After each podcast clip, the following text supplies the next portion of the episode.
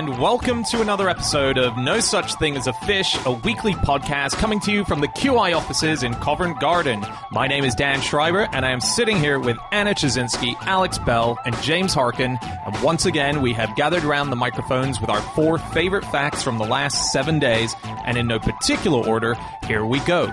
Starting with you, Alex Bell. My fact this week is that the controls in the world's first combat submarine were lit up with glowing mushrooms. That is That's- disgusting. Amazing. when you say the controls, were the controls themselves the mushrooms? Or no, that would be amazing. It was actually like in your car at night time when you're driving, all the dials kind of light up. Yes. uh, luminescent. So it was literally the little needles on the dials and things that had tiny bits of foxfire, which is the type of bioluminescent fungi attached to them. I think foxfire is what Americans call any kind of glowing fungus, and it comes from fox, more like foe, as in fake, fake fire. They used to call it cold fire, didn't they? I think maybe Aristotle or someone said it Right. was cold fire. When was this submarine? Uh, this was a submarine called the Turtle. It was more of a kind of submersible. It looked like a giant lemon, a one-man submersible. It was built in 1775 in America, and it was to fight British Royal Navy ships. So uh, if you imagine a kind of acorn or lemon-shaped thing that's big enough to keep one man in, and that floats just under the water, and then it's got a little knobbly bit on the top that sticks above the water with windows in, and you put your head up in that bit so you can see the ships. And it's the first submarine to use water as ballast. So when it needed to sink, it has water pumped in, and then you can pump it out again. but the person who would claim to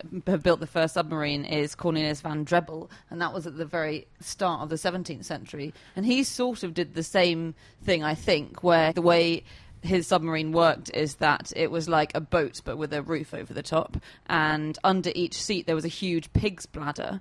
And the pig's bladder was filled up with water, and when it was filled up with water, then it would sink. Um, so that would be what weighted it all the way down. And then I think they would just squeeze the pig's bladder so that they emptied in order to rise to the surface again. wouldn't they? So if you were sitting on your seat and you had to go up to the surface again, you just like push down really, really hard on your seat, and then the water pumped out of the pig's bladders and Like into a the whoopee water. cushion kind of exactly thing. like a whoopee cushion. Did it make the noise? Uh, hopefully, yeah, just to amuse the fish. But then that would give away your location Yeah. to the enemy. The- So obviously this is pre-electricity. Did they use bioluminescent fungi for any other kind of household lighting? I mean, it's weird that they cracked the idea that you could use this in a submarine but not use it in homes. I know that the Scandinavians were supposed to have used it at night time during the long sort of winter nights. And there was a guy in the 1600s who wrote that Indonesians used uh, fungus as improvised torches. yeah. Uh, and also Micronesians used to put bioluminescent fungus onto their clothes, like for um, sort Like of raves. Yeah. I think they still do.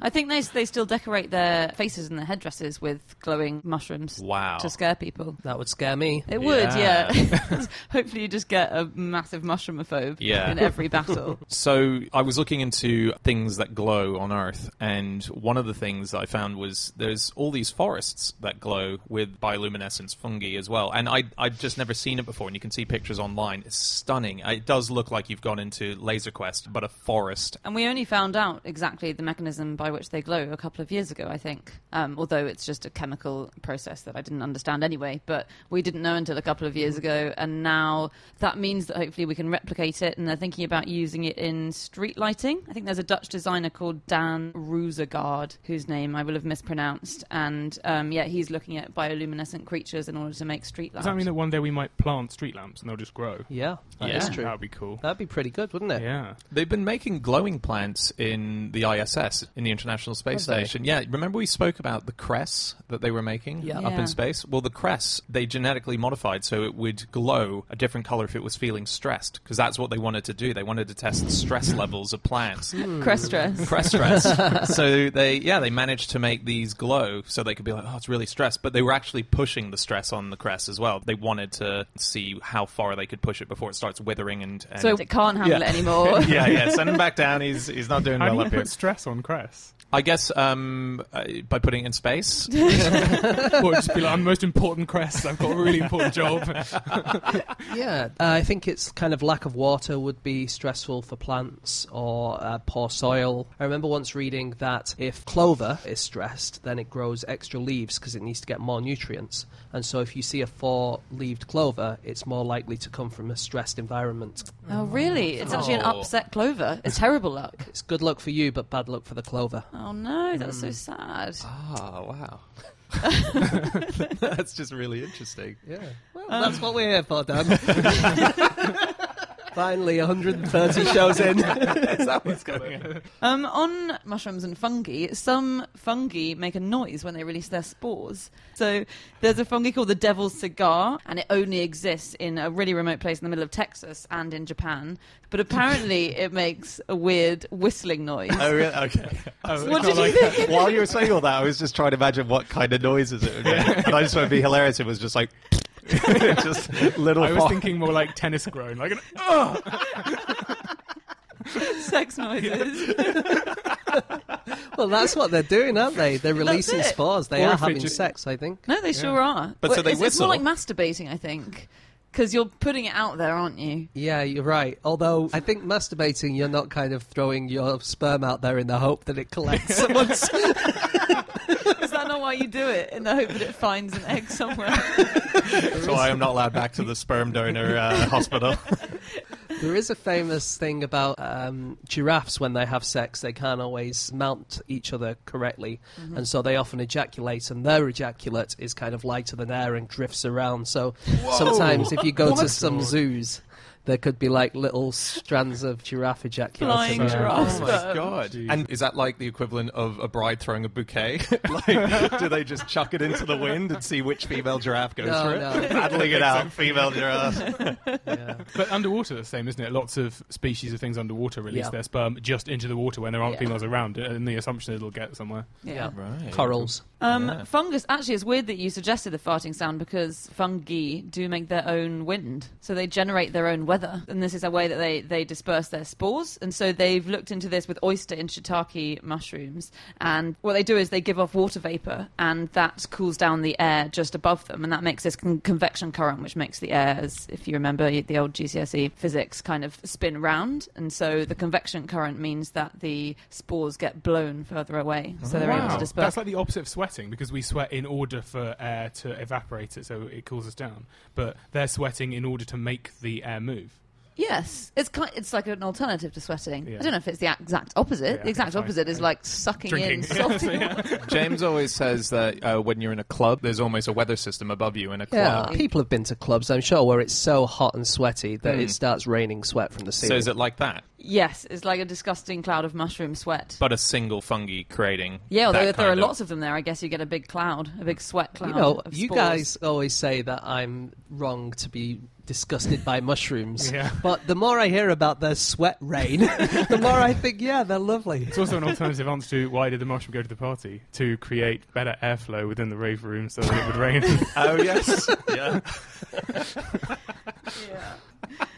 That's that would be the answer from the mushroom expert. Uh, actually, the reason he went to the party. I think I tweeted once that um, because it's why did a mushroom go, he's not a fun guy, he's a fungus. Uh, It should be why did the mushroom called Gus go to the party? Yeah. because he was a fun Gus. I don't want to go to any party that involves James plus an expert both going around ruining jokes. the fastest accelerating thing on Earth is a fungus. Huh? It's known as the hat thrower or the dung cannon fungus, and um, it lives on feces, and so it needs to blast its spores away from the feces because the way it procreates is by having its spores eaten by, let's say, cows, Yeah. and cows do not like to eat where they defecate, like a lot of us. Sensible. Um, and so it needs. Um, so yeah, they have to blast the spores far away, and they accelerate to 45 miles an hour within the first millimeter. Um, so it means the spores will travel at more than a million times their body length in one second. Interesting what you say about cows, because I was just thinking they do eat where they shit, don't they? In a field. Yeah. So in a field. Only in that, like, we sometimes shit and eat in the same house. No, no, very different because there's not. It's not often that I will be in the kitchen take or it at off the in the dinner kitchen table, table, and yeah. there's a shit next to my plate. That's true. Is there a kind of code amongst the cows to shit on the left hand side of the field and and dinner's on the right? That I does don't know. happen with some animals. Yeah. Right. Um, there are some burrowing animals that will have a special place where they defecate. Ants definitely do. They have a special toilet where they they? excrete. Yeah. Generally, for animals like that, as long as you keep are a few meters away, I think you're okay. No, it's okay, but you might see a great patch of grass and you go over and you go, "Oh, someone's shat on my The- potential dinner." And Yeah. the other thing is that the shit is obviously going to make the grass grow better because Yeah. of the fertilization. So really, you do want to eat where you shit. One cow's shit is another cow's dinner. As the old cow proverb goes. Here's a really good story that I love. Jim Lovell, the man who piloted Apollo 13. Don't know if I've mentioned him in this office He before. may have come up. Yeah. Yeah, he's my absolute hero. So um, he almost didn't make it to Apollo 13 because he almost had to go down in an airplane when he was fighting in a war uh, because his radar got jammed. So he turns his map light on, which is inside, so that he can guide his way home looking at all his instruments. The map light short circuits the entire cockpit. So as a result, he's got literally no light. So he looks down into the ocean and suddenly notices in the ocean this huge long trail of bioluminescence, green algae that's just lit up the ocean. And the only way that this lights up is in the wake of a massive ship going by. So basically, it's a ginormous runway leading him back home, and he follows that trail and he lands back on the aircraft carrier and survives. It's so many extraordinary. ridiculous factors, like the fact that he couldn't even see it when he turned off all his normal lights. Every single light in the cockpit had to go off for a second for him to notice it, because it was so faint. Yeah. Yeah. So he needed all those things to go wrong. His radar to jam, to be a short circuit in the. It's extraordinary. Yeah. And nature guided him home. Yeah. It is incredible. Well, technically, it was the, the aircraft carrier destroying nature. That, yeah. oh yeah. yeah. Okay, it is time for fact number two, and that is James. Okay, my fact this week is that while he was president, Woodrow Wilson played more than 1,200 rounds of golf. How many terms did he do? Did two terms, Hmm. so it's what, eight years? Yeah. Presidential golf historian Don Van Natta says that it's between 1,200 and 1,600. Uh, and 1,600 goes into eight a lot more nicely, so that would be 200 rounds a year, which, let's say 50 weeks, is four rounds a week. and just to be clear to those of us who aren't golf knowledgeable, how long does it take to do a round of golf? Uh, depends, but um, I should think it would have taken him at least four hours if he's, you know, taking his time. And also, he wasn't very good, was he? No, I think he really wasn't. was actually not very good despite all the practice. So it probably did take him ages. Yeah, he wasn't very good. Um, but there's kind of a big history of American presidents playing golf, and um, this particular fact came because this week Barack Obama played his 300th round, and a lot of his opponents are saying, well, he shouldn't be playing so much golf, he should be concentrating on being president.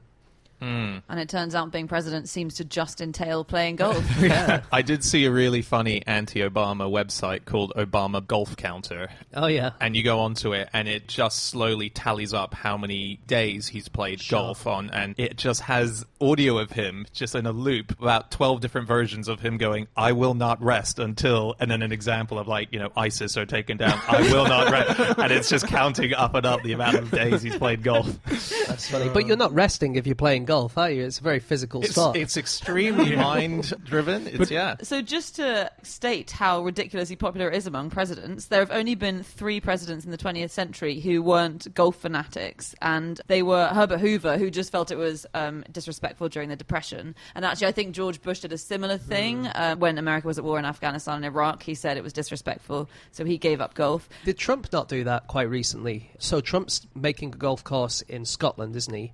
And he went to look at it, and they said, "Well, why don't you have a few, play a few holes?" And he was like, "I don't want to be seen with a golf club in my hand because I'm slagging off Obama that he's playing, so I don't want to be seen playing golf." Ah, Yes, I see. yeah. And then the only other two are Harry Truman and Jimmy Carter, and all the other presidents of the 20th century and 21st century have been obsessed with golf. Woodrow Wilson apparently had the Secret Service paint his golf balls black so he could play them in the White House.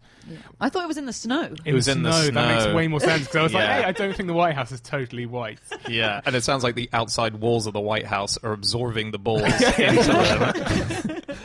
Woodrow Wilson is on an American bill, money bill. Hmm. Yeah. Didn't know that. Is Bill Clinton? That'd be good. That it? would be very good. No, Yeah. he's not. What's he on? He's on the one hundred thousand dollar bill, Yeah. Which was only circulated for a few months, I believe. It was. Just uh, you couldn't get any change Yeah, for yeah. well, actually, funny you should mention that because I just read that in 2004, a woman in Georgia, in a place called Covington, um, tried to pick up a 1,675 tab at her local Walmart with a forged one million bill, a one million dollar bill that had just been made. It's got the Statue of Liberty's head on it in place of where a president should be, uh, and police quickly arrested her. what kind of change did you think you were going to get from your million dollar bill at Walmart?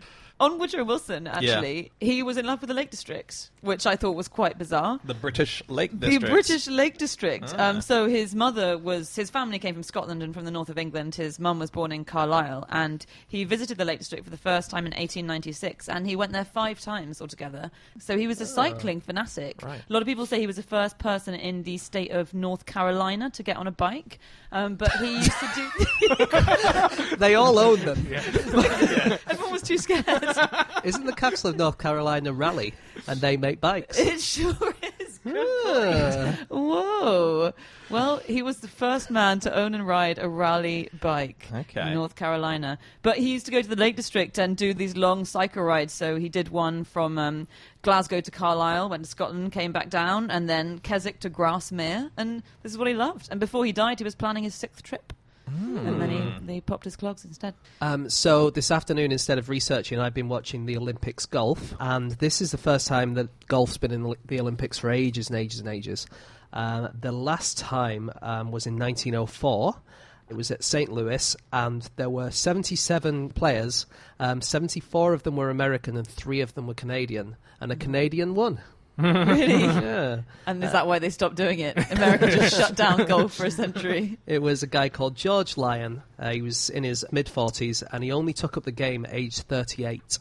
Ouch. And the following Olympics in 1908, um, they were going to have a competition, but none of the players um, from the Royal and Ancient could decide what the format would be, and so everyone withdrew. The only person who didn't withdraw was George Lyon again, and they offered him the gold medal, but he decided, well, I'm not playing, so I don't really deserve it, so he didn't get it.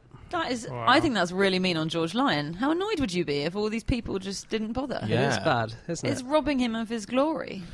Um, isn't the Olympic golf course being overrun by capybaras? I saw someone tweet a picture because it was. I think they built it on a nature reserve or in a bit of a swamp that's in a nature reserve, and there are capybaras popping up all The real story is that the Capybara Nature Reserve has been overrun by golfers. Well, that's what they're discussing on their podcast.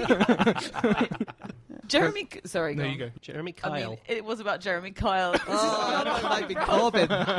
I read an interview with him. In fact, I read an interview with his wife, and he licks his golf balls before he takes a shot each time um, because he says he doesn't want to get his golf towel, his white golf towel, dirty. Often, when you go and play golf, it will say, "Do not lick your balls," uh, and that's because they use a lot of chemicals on the greens to make the greens grow, and a lot of them are quite poisonous. So you can get really sick by licking your golf balls. But Is there genuinely a sign that says "Do not lick your balls"? quite often, I think it's I think it's done knowingly. But yeah, is it a habit that people have? Is this not abnormal then for people to lick their golf balls? if you had a little bit of mud on your balls, just one ball, in fact, because you only use one. If you had a bit of mud on and you just wanted to clean it, then you might lick your finger and just wipe off the Yeah. mud, and then next time you get some more mud on it, so you lick your finger again. I, if I have a muddy finger, I'll wash my hands. they don't bring soap and sinks around a okay, golf well- course with you. Um, President Eisenhower um, was on the board of the Augusta National Golf Club in Georgia, and there's a tree on this golf course that he kept hitting, um, so he thought it was in the way. So during a board meeting, he asked if it could be chopped down, and the chairman was too embarrassed to just say no because he was the president. So instead, he just immediately ended the meeting. Really? Yeah. Yeah, That's a strop and a yeah, I half. thought it was I, weird. I'm pretty sure that tree got hit by lightning or something. Ice or- storm, I think. I That's don't know the what that uh, was. that's the official story. Yeah. Got hit by lightning. Also, the chairman's gone. so- what happened to the chairman? He was hit by lightning. what were the chances? Should we I was yeah. Oh, just very quickly. I was just looking at the hobbies of the two presidents who didn't like golf to see what they did in their spare time. So one of them was Truman. A woman once wrote to President Truman asking what he did in his spare time, and he, there was a reply from his spokesperson who said. The president has no hobbies, and his official duties leave him little time for recreation. Most of his activities are reported in the daily newspapers, where no doubt you have read of them. That's the end of Truman's. No hobbies. that is a really good reply, isn't it? that's what that's what you want. Busy making the country run. Yeah. I don't want that at a bit all. snippy though. It I is a bit yeah. snippy, um, but the other one is much better. So Jimmy Carter, my favourite president anyway, is into woodwork, but really into woodwork. So he makes all this furniture and he sells it. So he's made um, loads of cradles. He made a four-poster bed that he sold for a quarter of a million dollars. In What? he made a cradle in 2007 that he sold for 320 $120,000. Now, it is possible there's a slight inflation on these prices given that it's made by Jimmy Carter and the money goes to charity. I doubt it. but I think it's just good quality produce. Incredible Yeah. furniture. I read about Lyndon B. Johnson. Apparently, according to Forbes, um, an article on there, um, his hobby was drunk driving around his property.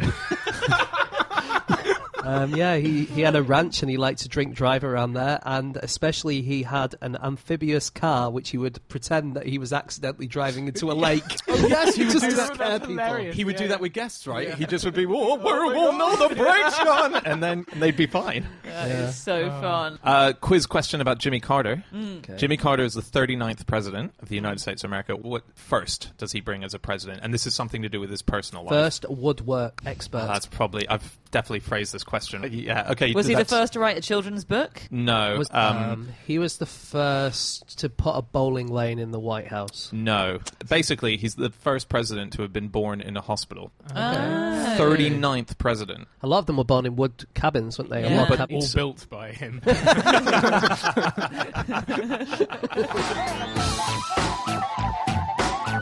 Okay, it is time for fact number three, and that is my fact. My fact is that when the poets Shelley and Byron went on a writer's retreat to Lake Geneva in 1816, the hotel opposite them hired out telescopes to their guests so that they could spy on them.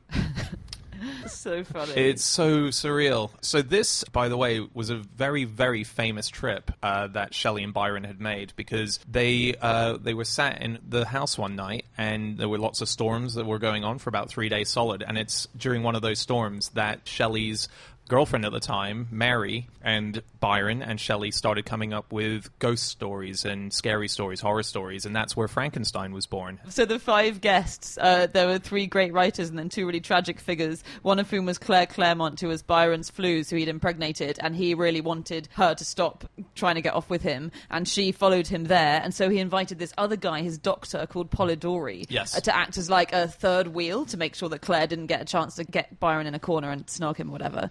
And yeah, Polidori had the most awful time with Byron, employed as his doctor, and they were asked to write these ghost stories on this night. Byron challenged him to write a ghost story, and Polidori wrote this story and wrote the first ever vampire story in the English language. And um, he just kind of forgot about it. He sent it to a friend when he got back to the UK, and it got lost somewhere. And then a few years later, it got published in um, this monthly magazine just under the title "The Vampire: A Tale by Lord Byron." And so Polidori has spent, you know, many years being so jealous of Byron and hating him, resenting him, and then he finds that this one story he's written is published under Byron's name. I like that it sort of is a ghost story that was accidentally ghost written. Uh, yeah. Uh, yeah. Not really a ghost story because there's no ghosts in it. Yeah. I suppose But yeah. But anyway, let's let's get back to um, this hotel. What's quite amazing about it is a I didn't realize celebrity paparazzi things were going on back then. I think Byron is often credited as being a part of the birth of that whole Yeah, one of the first. Beau Brummell as well. Yeah, he was basically the Anna Wintour of the time. He was defining fashion purely by what he would write as reports of a sort of Vanity Fair party or a Yeah, Vogue party. exactly. Right. So they found not too long ago, um, in the last couple of years, the edition of Frankenstein that Mary Shelley signed for Byron. So she she sent him a letter saying, "I'd love to hear if you think this is a good book." He never sent back a comment, and then he then wrote. Someone asked him about the book, and he wrote his opinion to them in that, and he said, "Methinks it's a wonderful work for a girl of 19." Okay. So he did like it, but kind of patronisingly liked it. Um, also, anyone who starts a sentence with "me thinks." I know. Like, That's what I just thought. I was like, is shut Jar. Jar Binks writing this? Thinks it's a wonderful work for a girl of 19. She was pretty weird, actually, Mary Shelley. Was she? she? Well, I think she did a couple of weird things. So Percy drowned in a shipwreck. Um, after he died, she bought this clifftop house in Bournemouth, and this was in 1851. And then she moved there with her children, but she also moved the remains of her parents there. So her parents were buried near King's Cross, and she was just like, "Well, I'm moving. I guess I'll just bring my parents along." Oh, you mean as in she dug up the graves? Yeah, she had the graves dug up and had them reburied in Bournemouth. Isn't that strange? Yeah, well, she also kept uh, Percy Shelley's heart in her desk. So the rumor goes. So I don't the- think we have any evidence of that. Oh, okay, because I think that m- more modern historians would say they actually think it was Shelley's liver that they mistaken for a heart. I think the story was told by one of Shelley's friends was that when Shelley was being cremated, his friend dived into the fire and seized the heart. So it's very possible that he would have accidentally seized the liver because they weren't very anatomically good then anyway, and there's a big fire in the way. Hmm. So I guess he just went for the first organ he could get his hands on. Yeah, who knows? Byron had a coffin at the end of his dining table. They really kind of loved that kind of stuff. He he used to get uh, skulls and have them converted into um, Drinking cups. yeah, drinking cups. Yeah. Yeah. drinking cups. In fact, he wanted Percy Shelley's skull as well, but He he, jumped into the fire, but accidentally brought his femur out. Yeah, but they, they were they were worried. I've got a straw at least.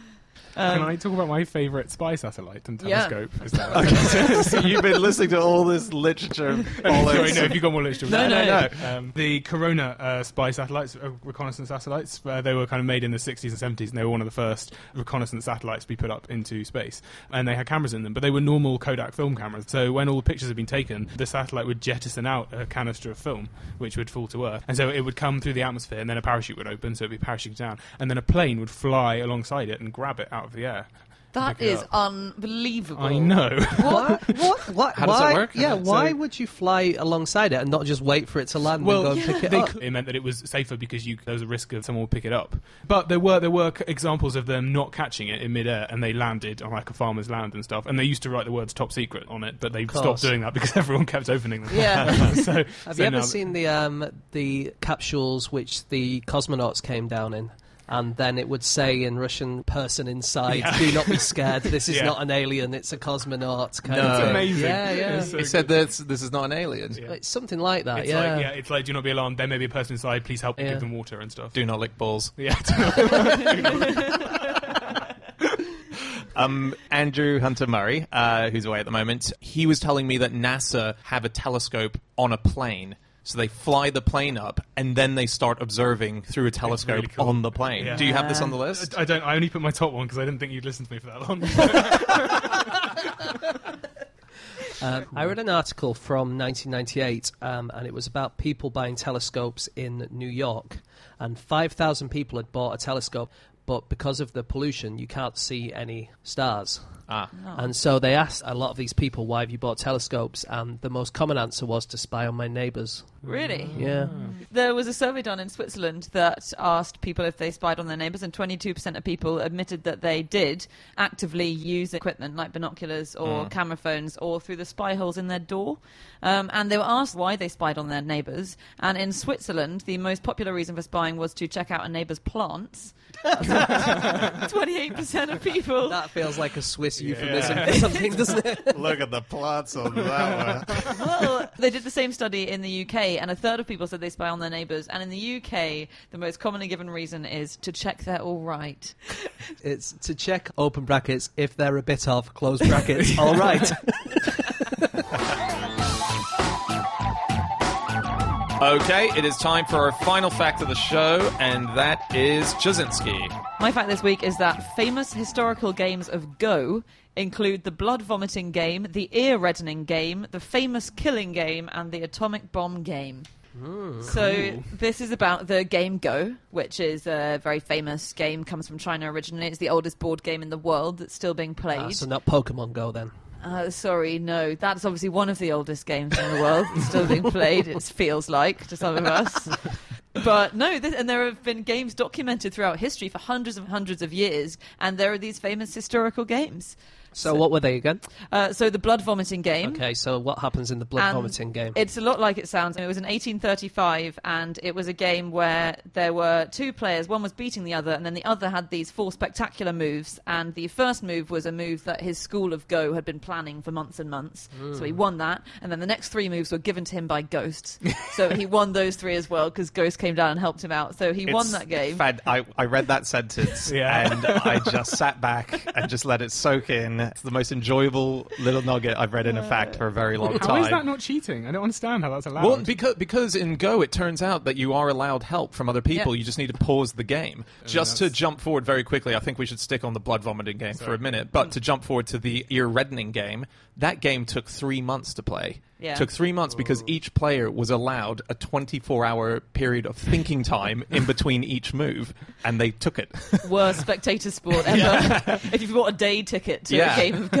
and what they would do in that 24 hour periods is often the person who was playing would go back into their wherever they lived and they would have a group of students study the game up to the point it was at and they would then decide on what potential new moves could be done the next move And just to finish off the blood vomiting game, Yeah. if anyone's still wondering about the name, um, so as this guy started to lose, uh, he keeled over, collapsed on the board, and started coughing up blood. And he was dead within a couple of months. I thought he probably had TB, but it might have been just the pain of losing. Yeah. And the ear reddening game that Dan mentioned is called that. This was in 1846. It was a hot century for Go, but in 1846, it was a game that a doctor happened to be watching, and everyone else who was watching it thought the one guy would lose, and the doctor said, "No, I think the other guy's going to lose." And people said, "Why?" And he said, "Because I saw his ears flush red when his opponent made a move, and that means he's distressed." And indeed, he was mm. right. So that's the ear reddening game. And then sadly, the famous killing game is just a really intense game. wow so he glowed under stress as well He Yeah. sure like the space crest that's amazing Yeah, maybe that's how you stress out a bit of cress. You just beat it at Go. yeah Should we quickly explain what Go is? yeah Yes. Just very, very simply, it's a board game, a bit like chess or drafts, uh, and each player has white or black pebbles, and you put them on the board. It's quite complicated, but the basic thing is you're trying to encircle your opponent's pieces Yeah. uh, and get territory. Yeah, encircle bits of territory, um, and it's like one go at a time. Yeah. And it's incredibly simple, the rules, but very complex, as James says. To get good at it, the strategy is And- unbelievably complex. And the the famous thing recently is it's really hard for computers to play uh, because there are so many different possible combinations of moves, and one move that you do now in hundred days' time could be really important in ways that you haven't foreseen, and so the computers can't work it out. Although recently, I think they might have won, did they? Yeah, I think this was a bit of a blow for the Go community. But AlphaGo, which is made by Google's artificial intelligence arm, and it's AlphaGo, this thing that beat this Korean guy Lee Sedol. And then, so Lee Sedol is currently ranked fourth in the world, and the person who's ranked first in the world is called Ke Jie, and I'm really sorry that's mispronounced. He's 18, and he said when he saw AlphaGo being so good, I don't want to play AlphaGo because I know that I'm better than AlphaGo. I've watched his matches with Lee, and AlphaGo is weaker than me, and I don't want him stealing my moves. So he's backed out of it, saying This sounds want it to quite copy him. familiar from when I used to play chess as a child, and my little brother started beating me, and so I kept playing until I beat him once and said, "Well, now I'm the reigning champion. I don't want to play anymore." Um, But if you look at the rankings, I think they're unofficial rankings, but you can look at, say, the top 200 or whatever, and they're all from either China, Japan, or Korea, apart from the world number two, which is AlphaGo, uh, which is technically a British player. Woohoo! Oh, Yeah. okay, so we're number two in the number world. two. That's Yeah. very good. Yeah. Um, can I bring up another game that you mentioned in the headline Yes. facts? Sorry, the atomic bomb game. the we haven't talked atomic bomb game. This is amazing. So they were in Hiroshima. They were in the outer suburbs. They're about uh, five kilometers from where impact ground zero was for the bomb detonating.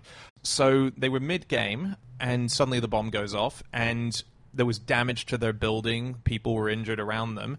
This is what's remarkable. They resumed play after a lunch break. Yep. And then it was by the police coming round saying you need to go elsewhere, and they just went further out to continue the game.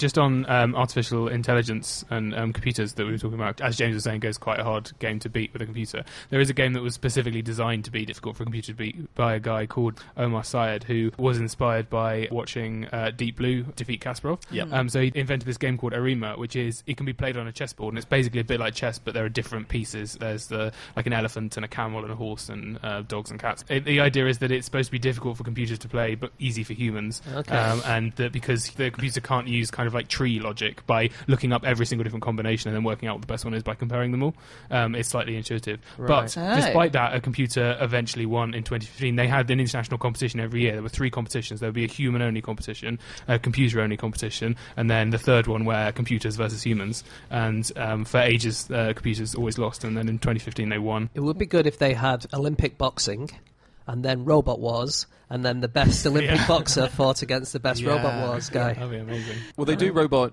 football slash soccer now, Oh, don't they? And they do have the robots play a human team. And Yeah. Levin Skyra, who is a very good friend of ours, been on the show a few times, he reckons uh, that by 2050, uh, the robots will beat the human team. Yeah, he does say that, although they do look hilariously bad, Yeah. the robots. It's Yeah. unbelievably Terrible. bad. It's like just putting a bunch of pigs into a football arena and saying try and score. They just Yeah. have no interest in scoring. They have no anything. They're just running into walls. Um, pigs do play football sometimes, don't they? I knew I knew I'd say something that would I would Yeah. hope make no sense and James would come in saying actually I think by law you're supposed to give them things to play with because they get bored, and quite often they give them balls and they kind of like to nuzzle them around. And I'm pretty sure I've seen a video of pigs playing football. Hmm. wow. Maybe they're just licking them because they think it's good luck. Okay, that's it. That's all of our facts. Thank you so much for listening. If you would like to get in contact with any of us about the things that we have said over the course of this podcast, we can be found on our Twitter accounts. I'm on at Schreiberland, James, At egg shaped. Alex, At Alex Bell underscore. And Ptaszynski. You can email podcast at qi.com. Yep. Or you can go to at QI Podcast. That's our group Twitter account. And you can also go to no such thing as a fish.com where we have all the previous podcast episodes and you can listen to them there. We'll see you again next week for another episode. Goodbye.